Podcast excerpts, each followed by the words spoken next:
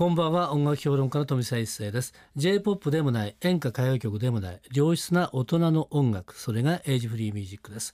毎週月曜日と火曜日明けて火曜日と水曜日はエイジフリーミュージックを生み出したアーティストやその名曲の誕生を支えた人物をお迎えしてお届けするトークセッションです。昨日に引き続いて井上義正さんをゲストにお迎えしております。こんばんは井上義正です、はい、よろしくお願いしたいと思いますけども、えー昨日はねいろいろお話聞いたんですが今日はその続きという、はい。えーことなんですけれども、はい。今回はね、えー AKB にどうこうね関わっていかれるのかってそれの話もちょっと聞きたいと思うんですけれども、はい。まずね今日は曲からちょっと行きたいんですがわかりました。えー今回アルバムの中でこの曲はどうかなっていう曲がありますのでこれぜひともねこの曲から行きたいですね。はい。それはですねそれぞれの夢なんですがこれ、え2つのバージョンがありますよね。はいはい。これはどう違うんでしょうか？これもあの、はい。レオパルスさんのコマーシャルでおなじみであの、はい。10年以上前からずっと流れてるんですけども、あのいろんなバージョンがあって、えーあのそれこそシーズンシーズンでねコマーシャルが変わるので、えで今回自分のアルバムにあのこの曲入れるにあたって、ーうん。なんか作曲家デビュー30周年だっていうこともあって、えーまあここで一区切りじゃなくて、うん。あのやっぱりもう一回まあふんどしを締め直してじゃないですけど、うんあのもう一回新しく今のね自分の出せる音というか、うんちょうど自分で作ったスタジオでちうんょっといつもやっていただいてるミュージシャンにうんうんみんな来てもらって、うんあの作ったバージョンです。あということは今のバージョンとオリジナルバージョンですね。はいはいそうです今日どちら行きましょうか？今日はそのはい新しいバージョンをね、うんあの聞いていただきます。あの古いサウンドになってるんですけど、はい 新しいバージョンリスタートバージョンですね。はい。では聞いてください。お聞きいただいたのは今夜のゲスト井上義正さんの30周年記念アルバム「それぞれの夢」から「それぞれの夢リスタートバージョン」ありがとうございます。いいですこれはこれでまたねうんオリジナルはもちろんいいんだけれども、はいえ今のやっぱりね、えー大人の雰囲気が出てるんじゃないかなと。まあまあいう感じ49が歳になっちゃいましたね。しますはい。それでですね、はいこれ聞きたかったのはですねあの AKB48 の作曲といえばはい。井上義正さんってことなんですけどね、おありがとどういうきっかけで、はい。あの秋元康さんとね、はい。やって AKB48 をやるようになったんですか？あのーちょうどもう AKB が始まってまあ1年目ぐらいだったんですかね。はい。そのま秋元さんの事務所の方からちょっはい。と呼ばれて、あのうん。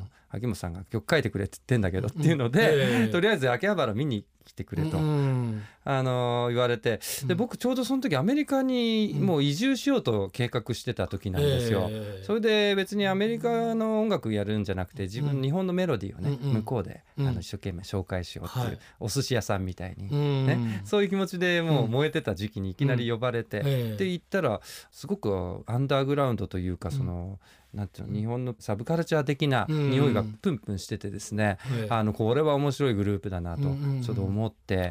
ただ CD が出るかどうかよく分かんないと。うんうんなんだけどあの曲はうん。いくら書いても足りないぐらい、うんあの公演用にねええ。曲をいっぱい書いてくれと言われてたので、うんあじゃあこれ日本の最後の仕事かもしれないと思って、うん。とりあえず2年うん。2年だけは、アイドルってほら、うん2年経って売れなかったら絶対もう出せないじゃないですか、えだからもう家族にももう2年えうん。やってみて、うん。ダメだったらもうすぐアメリカ行くからっていう。とアメリカ行きを2年じゃずらしたみたいなずらしたんですよ、そしたら2年経ったらどうも解散する勢いもなく、うん。あの雰囲気もなく、ええやればやるほど面白いあのいろんなことを挑戦できるうんうんうん。あのグループだし彼女たちも挑戦してたし、うん。僕も新しい曲を挑戦して書いていたし、はい。あのやってることが非常に面白くて、うん。何のフォーマットもなくて、うん。あの CD が出るというフォーマットすらなくて、うん。うん。なのになんか熱いものを作ろうというかね、ええ面白いものやろうよっていう気持ちだけはうん。ずっと蔓延しててですね、うん。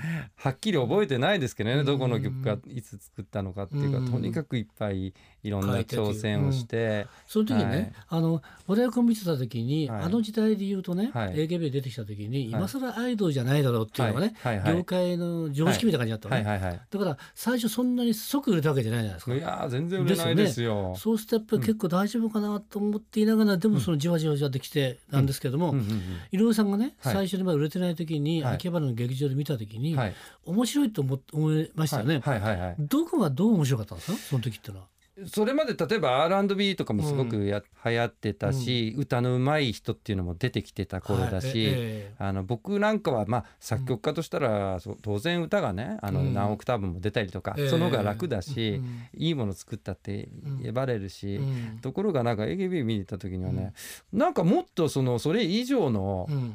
感動というかもちろん上手い歌も感動するんですけど、ええ。僕さっきも言ったようにアメリカでやりたかったのはそのうん上手い歌詞を使ってうわーってうん。ね、うん。そういう作品を作りたかったわけじゃなくて、ええ。日本の素朴なメロディーというか、うん。あくまでちょっとじわっとね、うん子供が歌っても泣けるようなメロディーってあるじゃないですか、うんそこはアメリカにはその時代にはちょっとなくなってきてて、ええ。あのラップとか、うん。あのそういうものが増えてたので、うん。日本のメロディーって絶対うん必要なんじゃないかなって思ってた頃だったので、AKB を聞いた時になんかそういうことが素直にうん。もしかしたらできるかもとうん。思っちゃったんですよね。そのうん。歌のうまさ下手さだけじゃなくて、えそのメロディーを表現する、うん。詩を表現するっていう意味だと、うん。まあ、フォークソングに近いうん。あれなのかわかんないですけど、うん。バックグラウンド云々じゃなくてね、うんあの今僕らがこう思ってんだってことをこ。う、ああいうことがなんか一緒くたになんかアイドルだからこそうん「すいませんアイドルなんですいません」って言いながら、うん。結構本音をバンバン言える、うん。そういうなんか世界に対してもうん。日本の女の子って実はこんなこと考えてんだよとか、うんそういうことを伝えるツールにもなるし、うんそういう意味だと自分のメロディーも、うんあのすごい太いメロディーをね、うんあの堂々とうんやれるっていうんで、あのかえってシンガーソングライターに歌わせるとかあのアーティストを手伝うとかじゃなくて、うんこっちが思ってることを結構何でもぶつけられうる、ん。あの存在なんじゃないかっていう、思ってということははいやっぱり逆転の発想みたいな感じですよね。はい。普通ほらなんかあればね、はい。やっぱり歌の上手い人だったらこういうのに歌えるのにってことですよね。はいはいっていうことですけども、はい。ね AKB の場合って逆に言うと、うん。えークリエイターがねはい。自分が好きにやりたいことができたっていうね。ね。器としては普通そういうのってないですもんねやっぱりね。はいあの要は本当に聞いてくださる方が、うん。歌を上手い人限定で買ってくださいって言ってるわけじゃないじゃないですか、ええ。やっぱ大衆音楽というか、うん。本当に音楽うまくなくても、うん。あの音楽にで救われたいと思ってる人もいるし、うん。なんかもちろん最低限努力っていうのは必要だと思うんですよ、うん。技術のね。ええ。ただ歌が上手いからいい歌だよじゃなくて、うん歌が歌えない楽器もできない普通の方が聞いた時に、うんこの曲好きだなって言われることって大事だと思ってて、うん。AKB ではなんかそれができたと思うんですよ、オブラードに包まれないというか、ええ。歌がうまいっていうオブラードってあるじゃないですか。うん。なるほど 逆にそれ歌がうまいっていうことは逆に規制されますよね。うん、そうですそうです。曲の方がね。はいはい。あそれがない分だけ自分が勝手にできるっていうね、はい。でそれでまた彼女たちも答えてうまくやっぱりですよね化学反応が起きたからあそこまで来たんでしょうね、きっとね、うんまあがむしゃら感はうん。もう相乗効果になったと思いますよ。だってあんだけ人数いてやっぱり僕もねライブ見た時に一生懸命やってますよ。はい。すごくね。はい。でそれ見てるとやっぱりねあのスポーツと一緒で、うん。一生懸命やってる人には拍手を送りたいっていうね、うんうんそうですいね。うことってやっぱあるんじゃないですかね。はいはい、ええ。みんなスタッフも本当に子供みたいに、うん。あの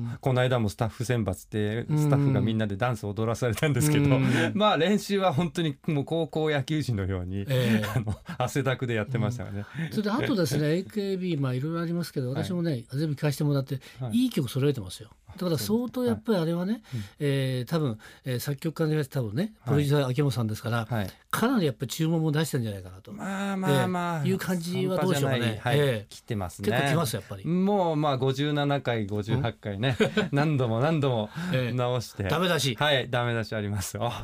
大変ですよそれは。まあちょうどこの時間帯真夜中ですね、うんダメ出しはということ。は今まで来ちゃったりしてどうするんですか？あーちょっと電話切っといて大丈夫です今は。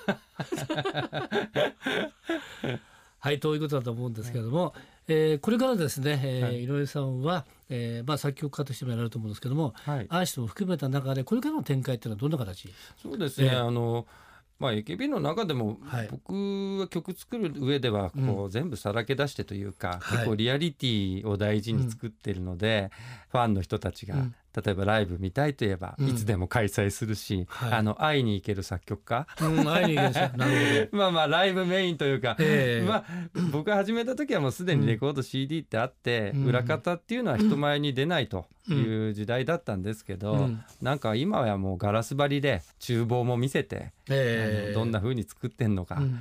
曲作りも SNS 上であのやり取りしたりとかしちゃってるので、うんうん。オープンな形でね、うん。あ今後も、まあ、アーティストなんだか作曲家なんだか、裏なんだか表なんだか分かんないんですけど、ええ。もうどんどんそういう時代になっていくと思うので、うん。僕はあんまりあの逃げ隠れせずねやっていこうかなっていうふうに作家活動も含めてね。ということはやっぱライブもややってるんですかね？あのまあ細々ですけど、あはいはい、それも楽しんであの音楽ライフというかラジオも読んでいただければもうあと何時間後にもまた 来ますので、はい。あとですねあの、双葉社から、はい。えー辞書でも出たっていうことで紙曲ができるまで。はい。これはまたどどうなんですかね？あのこの辞書欄ってことで自分で本は本でまたメッセージね。はい。はいそうですね。やっぱり裏方という作曲の仕事ってやっぱり見えづらいと思うので、ええ。あの僕がどういう経緯でこうなったのかとか、あのどんなあの秋元さんのダメ出しに耐えて、うん。ここまで来てるのかとか ね。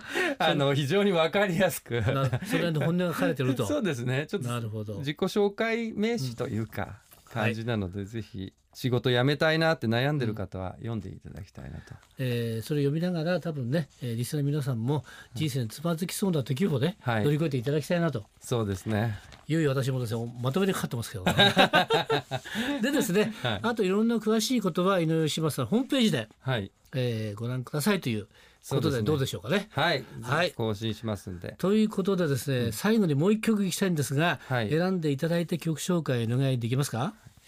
どうしましこの時間にねあの、はい。必ずかかってくると言われてる恐怖のはい。秋元さんからの電話をの、えー苦悩を歌にしたんで、えー YDD ヤススのダメ出し電話お聞きください。今夜のトークセッションのゲストは井上義正さんでした。ありがとうございました。ありがとうございます飛び一世のエイジフリーミュージック。昨日と今日井上義正さんをお迎えしてお送りしました。トークセッションをポッドキャストでも聞くことができます。聞き逃してしまった方もう一度聞きたいという方ぜひ番組ホームページをチェックしてみてください。明日のこの時間は通信カラオケの大手ジョイサウンドの協力でお送りするカラオケヒットランキングです。どうぞお楽しみに。また明日の夜お会いしましょう。